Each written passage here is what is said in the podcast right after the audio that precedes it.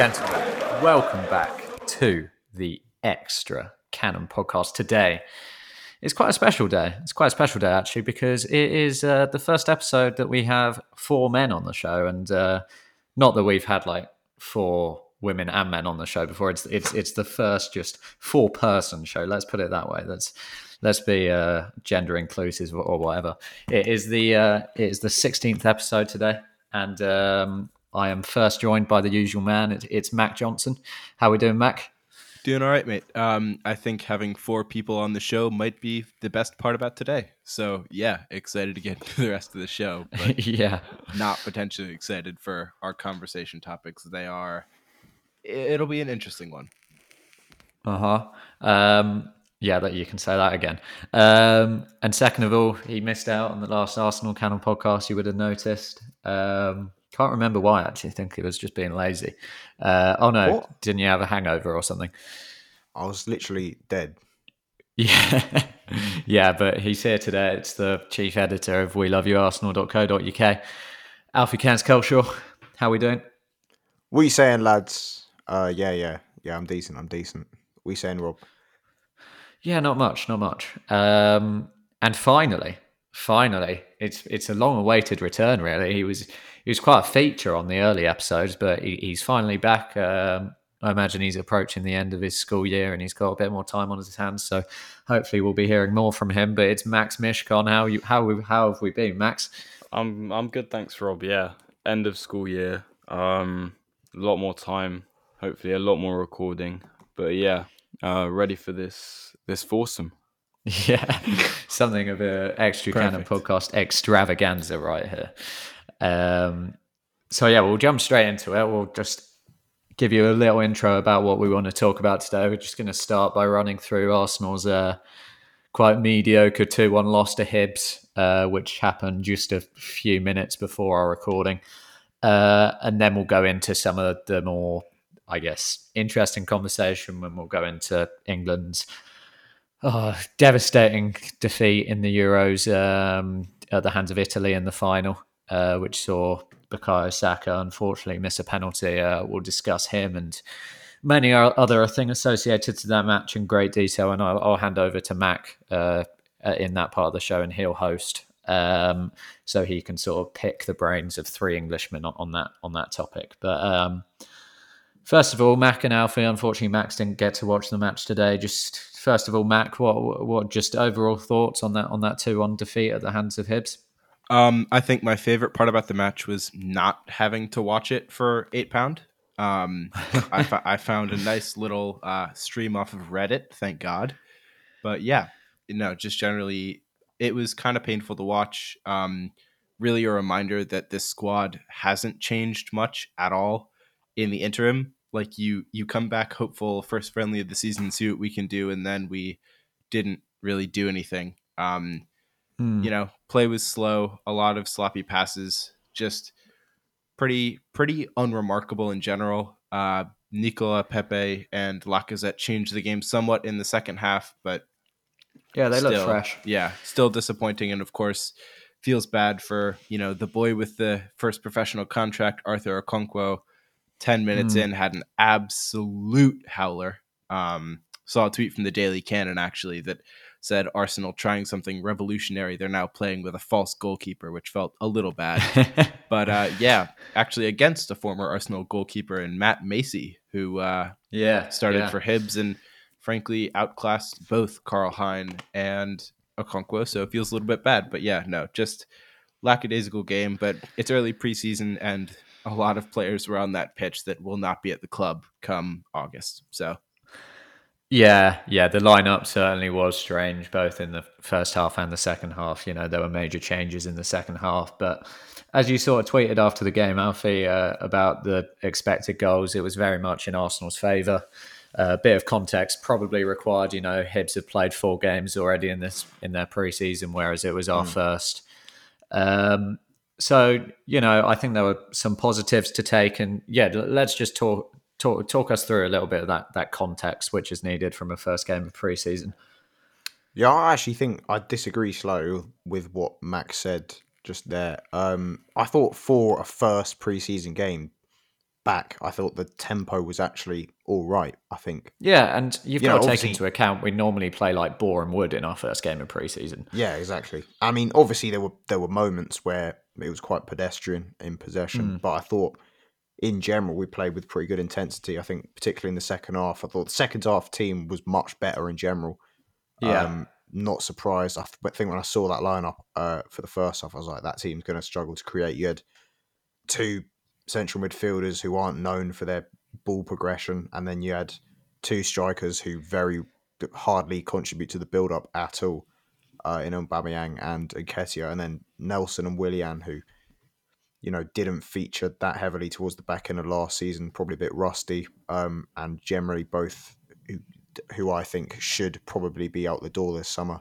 Um, Yeah, I know yeah. Nelson would be a bit more controversial, but I, that's what I believe. Um, second half, I think we yeah we brought on the better players essentially. Um, you know Pepe, Lacazette, Smith Rowe. I think we're all very good. We're very first half. I thought we were quite left-sided in our approach. I thought Yeah, we saw yeah. more of Kolasinac, Williams. Second half was the complete opposite, which I think is natural given given we had you know Pepe and Bellerin, Pepe and Cedric down that side with Smith Rowe coming to that side. Second half, and you know Balogun playing a sort of an inverted forward on the other side, so we didn't see much down that left hand side in the second half. But I thought, yeah, I mean, I think it's a game we easily could have won if we'd taken some of our chances. You know, the Pepe penalty miss, um, and a couple more good chances we had, particularly Nketiah in that first half. So, I, yeah, I mean, it's a preseason friendly. Who really cares that we lost? I mean, the, the the, the important thing was getting fitness back to a lot of the players, and as you said there, most of them, in particularly in the first half team, will not be there uh, come the start of the season. Hopefully, um, so yeah, I'm not losing my head about it. Yeah, yeah, and I think that's really important not to be reactionary. And as Max sort of touched on, there were there were a few performances to be uh, sort of quite pleased with, particularly Pepe and Lacazette. Lacazette looked really good, actually. I was really impressed with him. He looked nice He had a pretty few comedic moments though. That, uh, yeah, but he always when it- does. from the penalty, uh, he scuffed it. Should have like, Yeah. absolutely no contact. Yeah. terrible loose pass, which he actually made up Mm. for. But yeah, Yeah, yeah. But as, you would expect in the first game of preseason, and, and I, I guess Max, uh, I know you didn't watch the game, but Arsenal feature again in a few days' time against Rangers. Uh, We, we mentioned some of the star players fr- from today's. Well, I, I think star might be a bit generous. You know, some of the better players from Arsenal's performance today. Are there any players that you're specifically looking out for in, in the rest of our preseason games to maybe impress Mikel Arteta upon the new season? Um, yeah, definitely looking forward to Balogun, seeing as Hmm. we've just had such limited minutes. Um, seeing him. Uh, who else am I looking forward to seeing?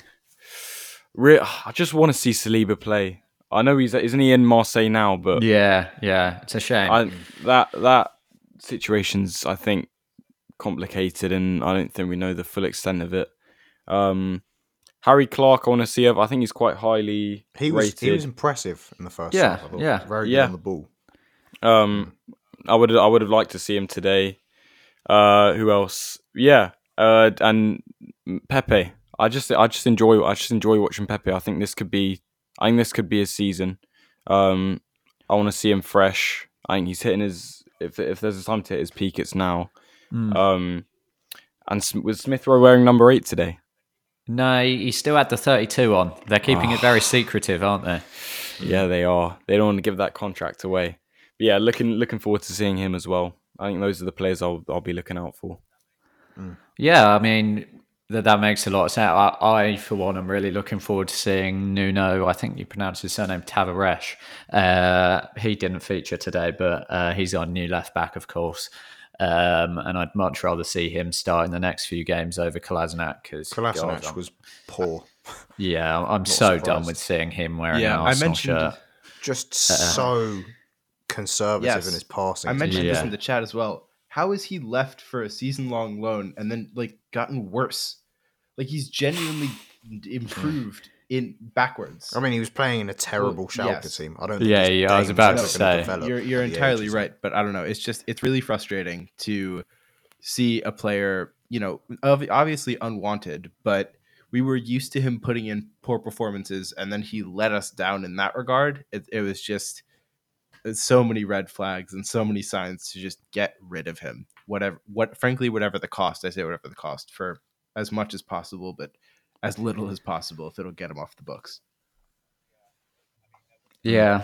I mean, there, w- there weren't really any other options at left back today, unfortunately. We saw um, Omari Hutchinson come on for the last sort of 10, 15 minutes. Uh, and I thought Where, he had some. where does he normally play? He's a midfielder. Uh, I think he can play. Yeah, I think he can play Right anywhere across the sort of three behind the striker. Um, I thought Rekic was quite good as well. he looked solid. yeah, he looked okay. really Um, composed on the ball. Yeah, yeah, and it sounds And as if he might have been. He might have been handed a- Oh yeah, the the The strange guy who kid looks who. about two years old. You know, who he reminded me of not Who? not because of his style of play, but um because he was wearing a shirt that looked about seven times too big. for. Yeah, Theo Walcott in his early days when he tucks it in. It was way too big, but he looked like quite neat on the ball. I'd never heard of him before. What was his name? Uh, was it like Henry Francis or something? Yeah, that was that's it exactly. Yeah. Yeah. Yeah, uh, and he looks okay, but but the same with Hutchinson. I, I I just don't understand why they can't find shirts that fit these lads. It seems to always happen in It pre-season. was way too big. Yeah, because you look at like Smith Rowe, he's quite a small guy. Yeah, his shirt like fit him perfectly today. Yeah, Hutchinson I mean, and uh, it reminded me also of when I was playing. I think it was under 14s, and the club bought everyone extra, extra large. Yeah, Um, Did- so it was did basically look a a bit dress like- all of us. We had to tuck it in. yeah, Yeah. that is um, true.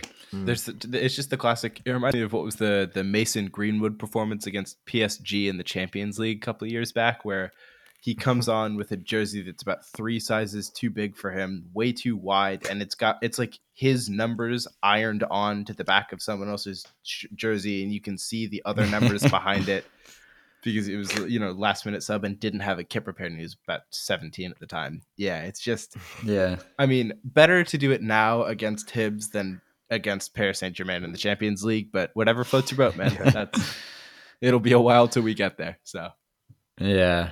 I mean, to be fair to Henry Francis, I agree with you, Alfie. I thought he had some nice moments. I thought his uh, sort of pace of pass was really good, and yeah, he, he just really wanted to get on the ball. And don't know if he'll be with us long term, but nice to see him make his debut for his boyhood club, and that's always something that's great to see. Um, and yeah, just a word on on Okonkwo. Obviously, made a, a really bad mistake. Um, I'll come to you with this one, Alfie. Um, yeah, it was a bad moment for him on his on his first team debut, um, and he also had a shaky moment before that as well. He mi- misjudged a ball call. into the box. Um, yeah, what just what are your sort of words of encouragement towards him? I guess. Well, I was yeah, I was pretty devastated because I've heard a lot about him um, Hmm. and how and you know he's been promoted, signed this new long term contract. Um, and yeah, it was just a lapse in concentration. I'm sure he deals with that most of the time in you know when he's played under 23s matches. Hmm. Um, but he just yeah, lapse in concentration, missed the ball. But I thought he, he recovered relatively well after that. I Yeah, mean, he didn't have yeah. a lot to do, but he, you know, he was, he was claiming crosses much better after that, and he made a, one decent save from a long shot. So, yeah, I mean, you know, it's a mistake. He was probably a bit nervous to make his first, his you know, his debut in the first team, but Hmm. you know, it's, it's you know, it's good. It was today and not in like a League Cup game. Yeah, it's what early in the preseason's all about. Hmm. Yeah, and Max, you wouldn't have seen this, but Mr. Johnson, can I have a word on that outstanding free kick from Thomas Partey, which almost broke the goal in half? Oh, I was howling. Um, at the time, I was walking my dogs, uh, trying to get them, you know, nice and rested before I recorded this, and I've like got it up on my phone. Uh, my cell service is failing because we're at like the very edge of the neighborhood, and I step back in, and it just goes super fuzzy, and then the recording gets ridiculously clear just as he hits the ball. It was like this, you know, coming to Jesus moment, and then it rattled the frame, and I was so bitter. yeah. But yeah, I mean, He was brilliant. he by was the way. very Some good, of his passing was excellent. and he yeah, had he looked yeah. really sharp. um he he's been definitely I think has been you know understudying Pablo Mari must have been through the summer because at one point Mari had one ridiculous little like Oh, dummy yeah. turn Oh, through yeah. the defenders. I was who is this man? Oh, yeah, that was ridiculous. it was really funny to watch. But no, he was he didn't really put a foot wrong. He also had one amazing tackle that started a breakaway. I think it was on the one where Balogun didn't quite catch a hold of his Oh, shot, yeah, yeah. but he mm. made about 15 yards of ground, like launched himself outside of the foot tackle, perfectly placed to Balogun.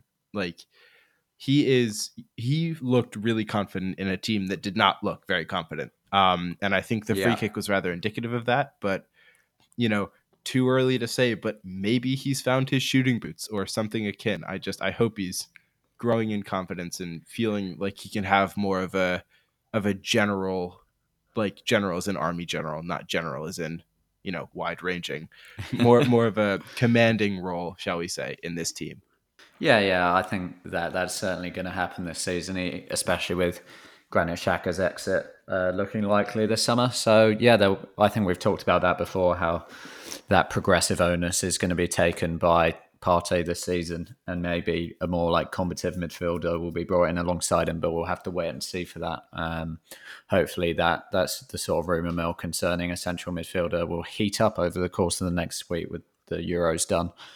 Um, okay, then I think it might be time to hand over to you, Mac, uh, and you can quiz us about our, our feelings about Sunday's final. lads i can't lie to you two maybe three shows ago i predicted italy would win. Mm. Mm. And i oh it, it really was painful. Um i think i was in such an unfortunate neutral position because i was you know not hoping for a good game but also hoping hoping italy would win so i could have some good vindication. But at the same time as soon as saka stepped on the pitch my my loyalties were very much frayed. Hmm. um i think personally there's, there's a lot of conflict there and i've never seen the chat as dead as it was during and after that game. I think daniel at one point commented like you could hear a pin drop in here. Yeah. um, I know obviously the result was devastating, but I'll start with uh, with Max because you didn't, you know, watch the game today, and I I, I want to get your voice heard.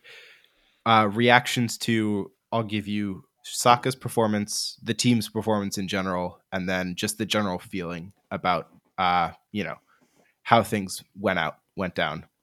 Um, yeah, I think it's hard sometimes to decipher whether Southgate asserted like control and um, a lot of coolness, maturity over games, or whether he was just set his team out to play quite conservatively. But it felt like it felt like we just played for penalties from the second minute. I feel like that early goal was a was a, a blessing and a curse in hindsight. Um, I thought Italy were really good though.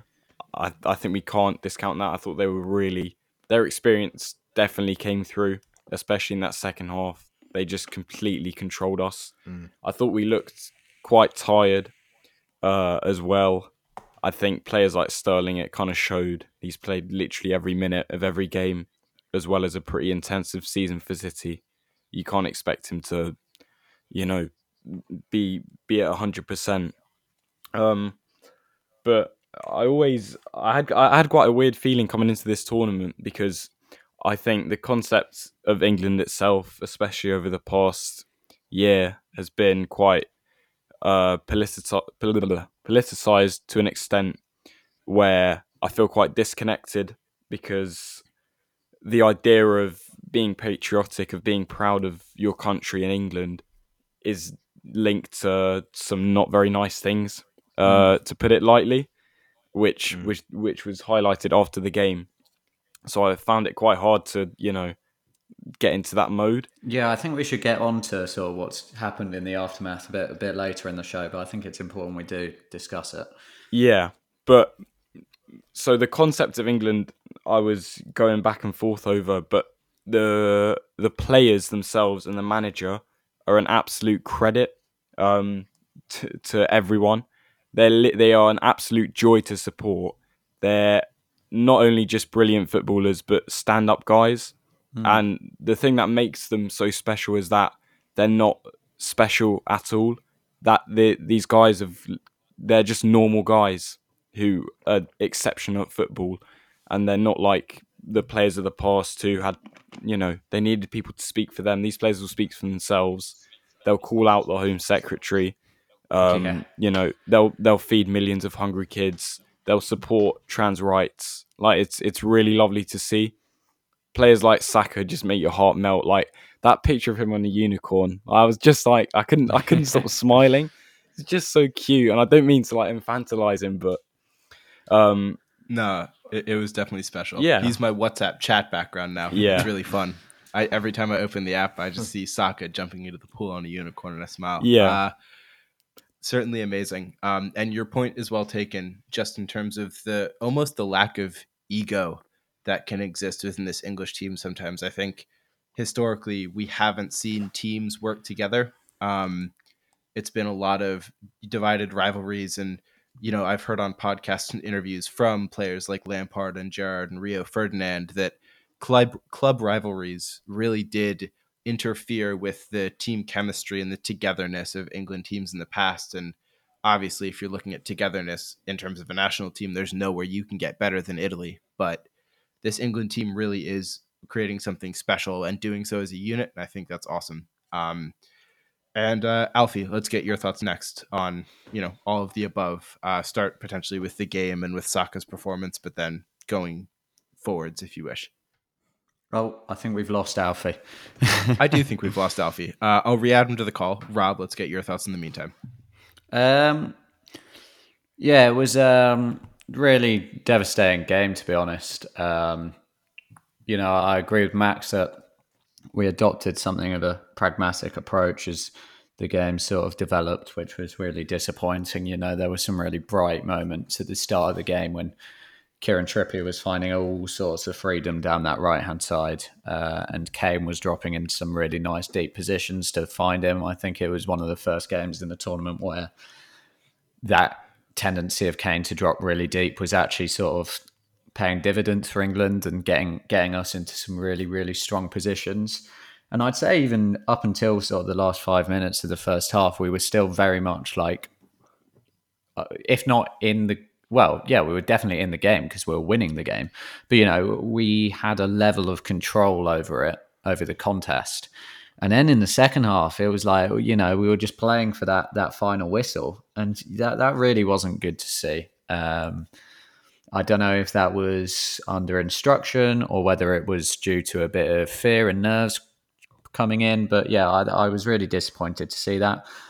But then we did make it to the shootout, mm. uh, which was, you know, a testament to our really improved defensive uh, sort of record. You know, we only conceded two goals over the course of the whole tournament, both from set pieces. I mean, the goal we conceded against Italy was so messy and disappointing to concede. But again, from a set piece and a bit of ping ball going on. So, you know, it's the sort of goal that I guess can be excused somewhat. Um, and then, yeah, we just fumbled it in the shootout. Uh, I really felt for the three players who missed. I mean, especially Saka, of course, but Rashford's was a was just such a difficult penalty to watch because he did everything right. He sat Donnarumma down, and all he had to do was pick out the left corner, or he could have even probably sent it down the middle um, and he just hit the post. And then Sancho, you know, I felt for him too because Donnarumma just makes the goal look so bloody small.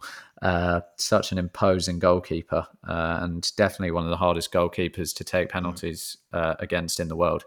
Uh, so yeah, it was a devastating day to be an English fan. But you know, after the game, I I, I, I was full with pride, but I, just feel like my uh, sort of emotion and sort of the overwhelming happiness that I've, felt over the course of the last few weeks has sort of disintegrated as time has gone past. Not really because we lost, but genuinely just because of some of the things that have come out over how England fans have been behaving, and yeah, especially in uh, in the build up to the game with people trying to break into the stadium. I get that you really want to be in, but come on, it, you're just painting us in a bad light, and now looks unlikely that we'll be able to host the World Cup in 2030. Um, so yeah, that that was it's just really sad that sort of all that national unity is is fell to pieces in the uh, moments after the game. Yeah, I 100% agree. And as much as I can't speak to it, I think there was a lot of it's interesting from an American perspective. A lot of people who aren't really you know football fans will pick one team or the other to support kind of off of a whim or what they've seen on social media yeah. and it's interesting to see the same people who were supporting Italy one day kind of posting about the injustices done to a lot of the England players the next. Mm. um obviously there were it's it's not my favorite thing but there were a lot of high profile muggings at Wembley as well. Um you know and there were a lot of frankly pretty heinous acts carried out uh, before we get into the really shitty repercussions, frankly, from this game. And from a lot of the England fans. Uh, Alfie, thank you for rejoining us. Um, yeah, uh, thoughts on? I was tempted to ditch you. what? yeah, painful. just so you wouldn't have to edit. Yeah. Yeah. Uh, um, but no, just general thoughts. Uh, yeah, pretty much everything. I mean, Saka on the penalty mm. shootout, on the tactics, on the reaction. Yeah. Well, I think on the approach, as the guys were saying, I think kind of like how we approached the Germany game with the back three, um, quite conservative, keep it tight until 60, 60, 70th minute around that period, then bring on some more expressive players like Grealish. I think the game plan was sort of disrupted by the fact that we actually scored early and yeah. scored early, and the team didn't look like they knew how, what to do at that point because that wasn't really in the game plan.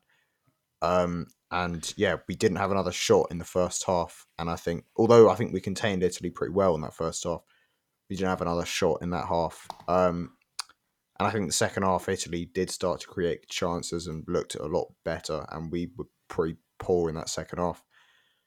And yeah, I mean, it did look like we are playing for extra time. I think the penalties, I think people talk about the decision to allow a 19 year old to take the fifth penalty, which is notoriously the most pressure penalty. If it you know if it gets to that point, it can often be the decisive penalty. Um, and yeah, I mean, he probably shouldn't have taken it. And I think as much as you can say, oh, he put himself forward, and you know, the manager's going to pick the players that put themselves forward. I think at the end of the day, Gareth Southgate has to take the initiative there. It's, uh, uh, you know, he has to say, no, someone more senior take it. Grealish has come out and said he wanted to take a penalty and put himself forward. Um, and I know it's, you know, this the thing about Saka's fearlessness um, and how he's, you know, he's very fearless and he'll, he, he takes responsibility at his age. Um, but, you know, he's never taken a senior penalty in his career, in, in his professional career. Neither has Jadon Sancho. So, mm those did feel like questionable decisions along with the game plan. But, you know, I bigged up Gareth Southgate for this whole tournament. I'm not going to rip into him. I think he's probably the best available English coach who would be willing to take the job. So I don't think we should move him forward. I think there are probably a few better English coaches, but whether they want to be the England manager at this point, I'm not sure.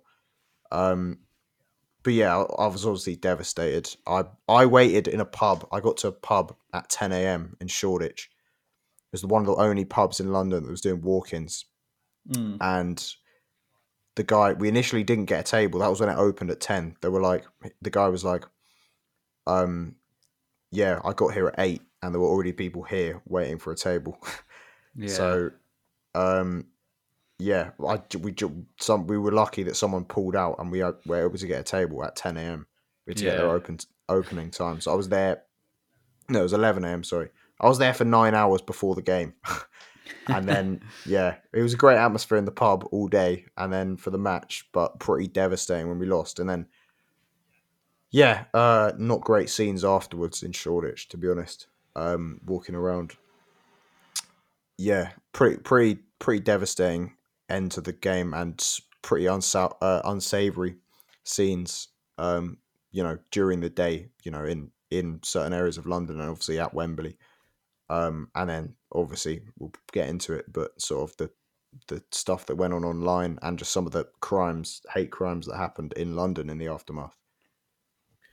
Yeah, no, certainly. Um, and I'm not really sure who wants to take a start on that. I saw a couple of unfortunate things on Twitter about people being pushed in front of mm. trains into rivers. I should say black people being pushed into you know in front of trains into rivers. Um, mm. There was the uh, defiling of the Marcus Rashford thing in Manchester that's been obviously making the rounds, but just a really demeaning and defining night for I think a lot of the English public, and especially with how fast the reaction turned, but turned in not just a way that was, you know, angry at the manager and angry at the team. Like the fact that the white manager of the England team and the white players have had to come out and basically form, you know, an online meat shield, for lack of a better word, to like protect mm. the black players on the team from the England fans. I think it it really is a question of where, you know, where the loyalties actually lie. Um,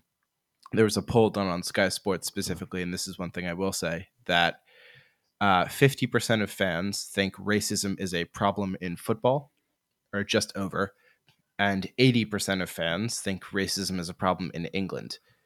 Um, and just the fact there's a 30% gap in that, I think, is rather interesting because we've seen a lot. Yeah, I don't know. I mean, Go for it, Alf. The fact that we knew immediately when Saka missed that penalty, and that was it. That it was absolutely inevitable that like you'd see these comments online under the players' posts. Not stuff. to mention Sancho and Rashford as Just well. Says like we we knew immediately that that was yeah. going to happen, and the fact that it was that inevitable just shows like what it's come to, and it's you know it, it's happened you know with Mbappe when he missed the penalty, so it's it's a, clearly a problem everywhere, but you know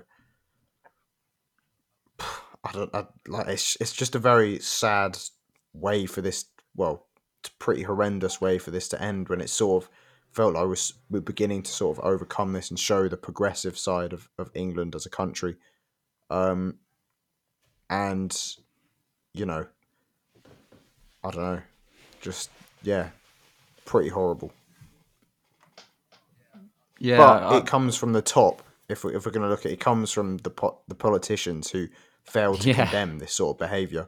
If you look at Boris Johnson, some of the things he's said in the past, the fact he he didn't take, you know, he didn't fully back the taking of the knee. Priti Patel, I mean, don't even get me started on her. Some of her comments. Yeah, she's had a bad time. The way she tried to come back. I mean, what a and let's talk wanker. first of all. Yeah, good on yeah, Tyrone his, Mings. His clapback and his response was it was perfect, frankly. Um, but again, it shouldn't be his responsibility to say that. You know, it shouldn't be his responsibility to come out and shut people down. It's the job of politicians to protect and represent the citizens in a fair and equal light, and that's not happening.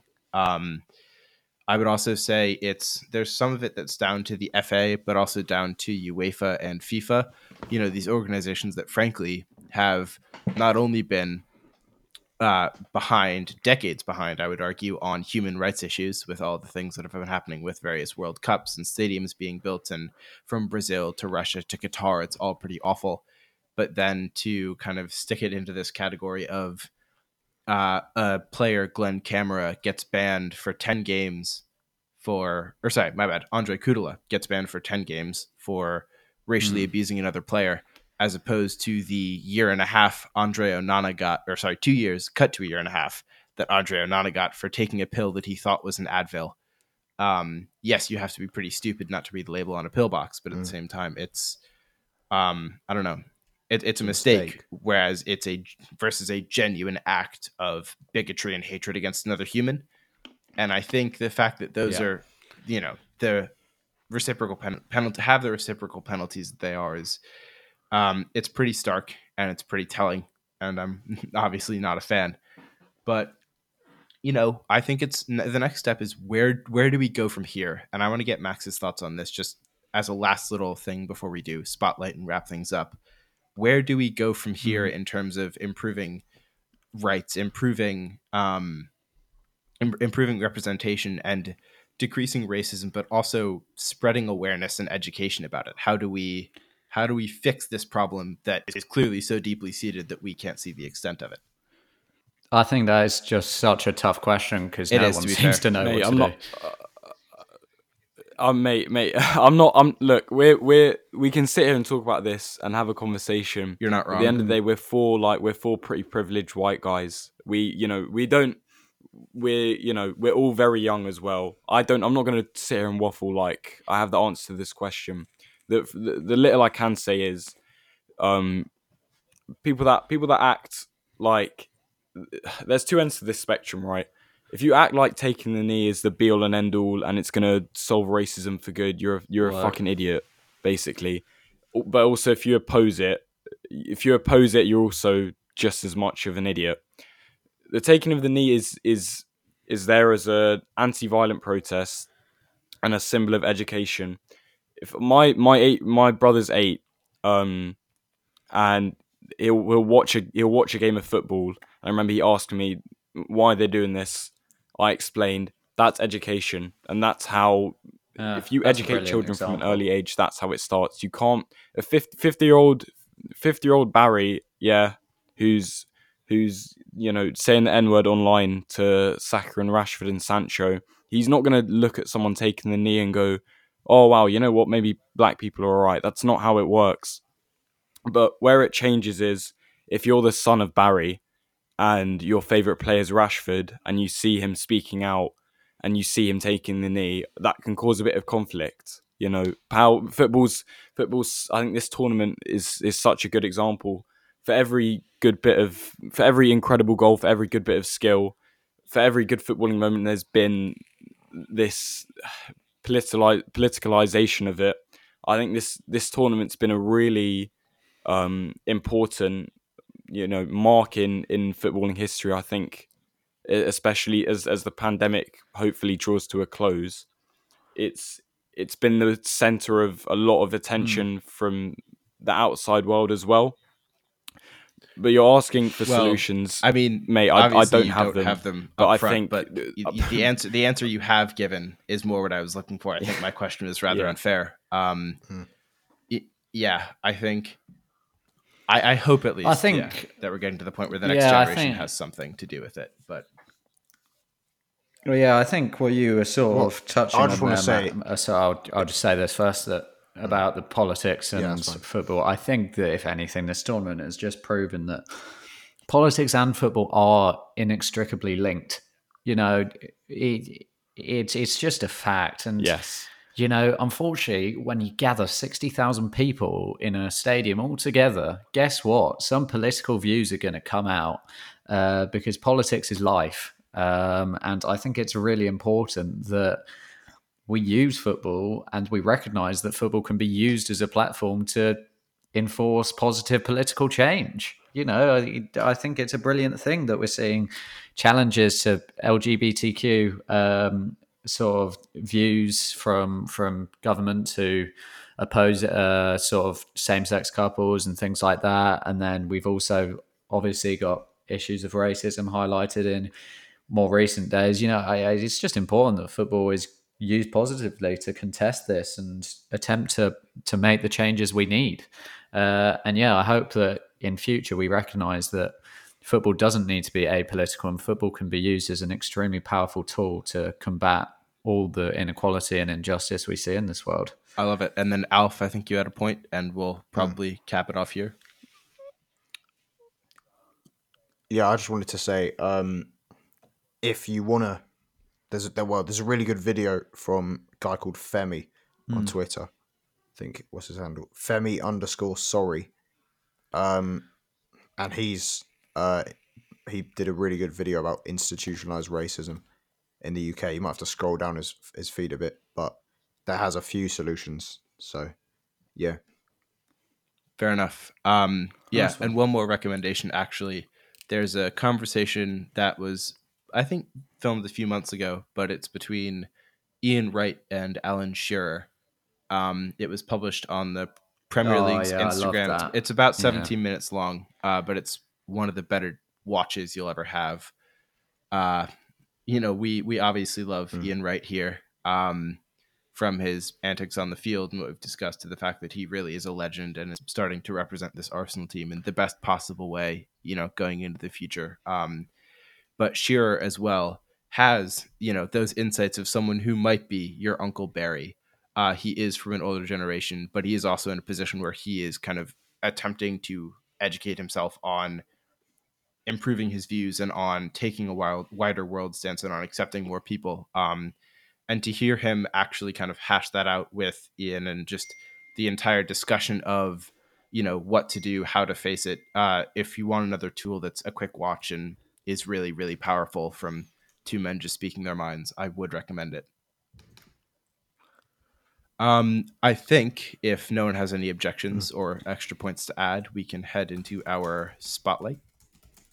Yeah, that's a good one. You can carry on if you want maxed up. Uh, yeah, let's do it. So my spotlight, super simple. I love Arsenal training videos, and I'm so glad they're back. Um, I re- I've I always like I always enjoy watching them for one reason or another. And my thing that I'm picking up this week is the ability to hear Mikel Arteta really talk to the team. Uh, the two things that he noted before this game that were beyond important and beyond key that he kept kind of hashing over and over, and you can hear it audibly, is he's saying keep passes on the ground and that the tempo needs to be higher. Now, one of my biggest gripes with Arsenal over the years is this weird tendency that our players developed to like ding a pass in at shin height, which even when it's yeah. not particularly hard hit is just annoying to control and very much cedes possession and the ability to keep it low and hard and accurate is something that you know we've seen from almost every good team ever um the hard, the easier the passes to control, the better you can kind of maneuver around the field. And in terms of tempo, this Arsenal team today, yes, against Hibs, but also just generally does tend to be a bit low tempo and low energy, especially in games that we should be controlling and winning. So, I don't know. I just I am I'm still backing Arteta. I still have my faith uh, in him, but it's it, it was just a small little sign that potentially the progression is still there because this team has stagnated a little bit under him. Obviously, we had a very good spring um, that was hamstrung by some unfortunate injuries, but I'd like mm-hmm. to see that good spring extend into a good season, of course, with some signings. But, you know, I just, any little thing that can give me some hope right now is something I'm looking for. Um, spotlights. Who else has one? I'm not, you know, I'm not going to cold call you if you're not ready, but Alf, um, well, I just want to spotlight two articles that have gone up on we love the Arsenal.co.uk recently. Um, the Fintons Frolic this week, which was about the uh, the uh, uh, Amazon yeah, Prime really good. All or Nothing, which is kind of it's yeah. That's that's a nice Fintons Frolic, pretty jokes. Um, and then also Rob's letter to Bukayo. Um, yeah, was, yeah, lovely. I nice, really enjoyed that. Nice little piece. To Thanks, Bukayo. guys to reassure yeah. Yeah, he'll he'll grow from it. I'm, I'm, certain of that. Um, I'm I'm going to do one in, in, a hmm. similar vein to Mac. I'm going to shout out the Arsenal media team and their. Uh, I know we touched on this earlier, but their persistence on ensuring that we, we can in no way find out Emil Smith Rowe's new number. Um, you know, some of the some of the pictures they've put out with him sort of covering it up or just in specific angles have been brilliant. So uh, fair play to them for maintaining that secret as well as they possibly can. All right, uh, Max, what do you have for us? Um, yeah, on a on a lighter note from what we were talking about, uh, yeah, as as we said, Tyrone Mings's tweet was brilliant, um, criticizing Priti Patel and her hypocrisy and calling out racism whilst inciting it in her own political views and messages. Mm. But I thought what was uh, what was amazing mm. was uh, his fellow England centre back Harry Maguire's tweet uh, today. Um, was it today? Yeah, it was today. Um, I'll try and read it out in my best Harry Maguire impression. um, Thank you, England. You cheered your heart out. Now eat your heart out. Get a free taco today from Taco Bell. so he's been, for some reason, Harry Maguire's got a sponsorship from Taco Bell, and he's just tweeted that. So if you want to get a free, this is not a sponsorship, but if you want to go a, a free taco, then uh, then go to Harry Maguire's Twitter, and I'm sure you can get one there. But I don't know why that's happened. It's pretty weird timing as well. Um, that's almost. I thought it's almost a Wayne Rooney tweet. Yeah, yeah, uh, that's definitely going in the in the Hall of Fame. Absolutely. Uh, well, lads, it's been a pleasure um, from the very lighthearted to the very serious, this podcast has really covered everything. Um, I want to thank you all for your brilliant insight, both into football, obviously, but also into some, you know, very sensitive topics. Uh, it's difficult, and we are, of course, in a position where we don't face the adversity and the racism that a lot of our countrymen and our friends, frankly, do. Um, so, yeah, just thank you for being discreet and being uh, conscientious about everything. It's been a pleasure talking to you, uh, as always. Max, great having you on again welcome back. Cheers, Matt.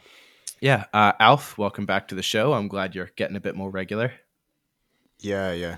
Have to support the uh, the sideshow.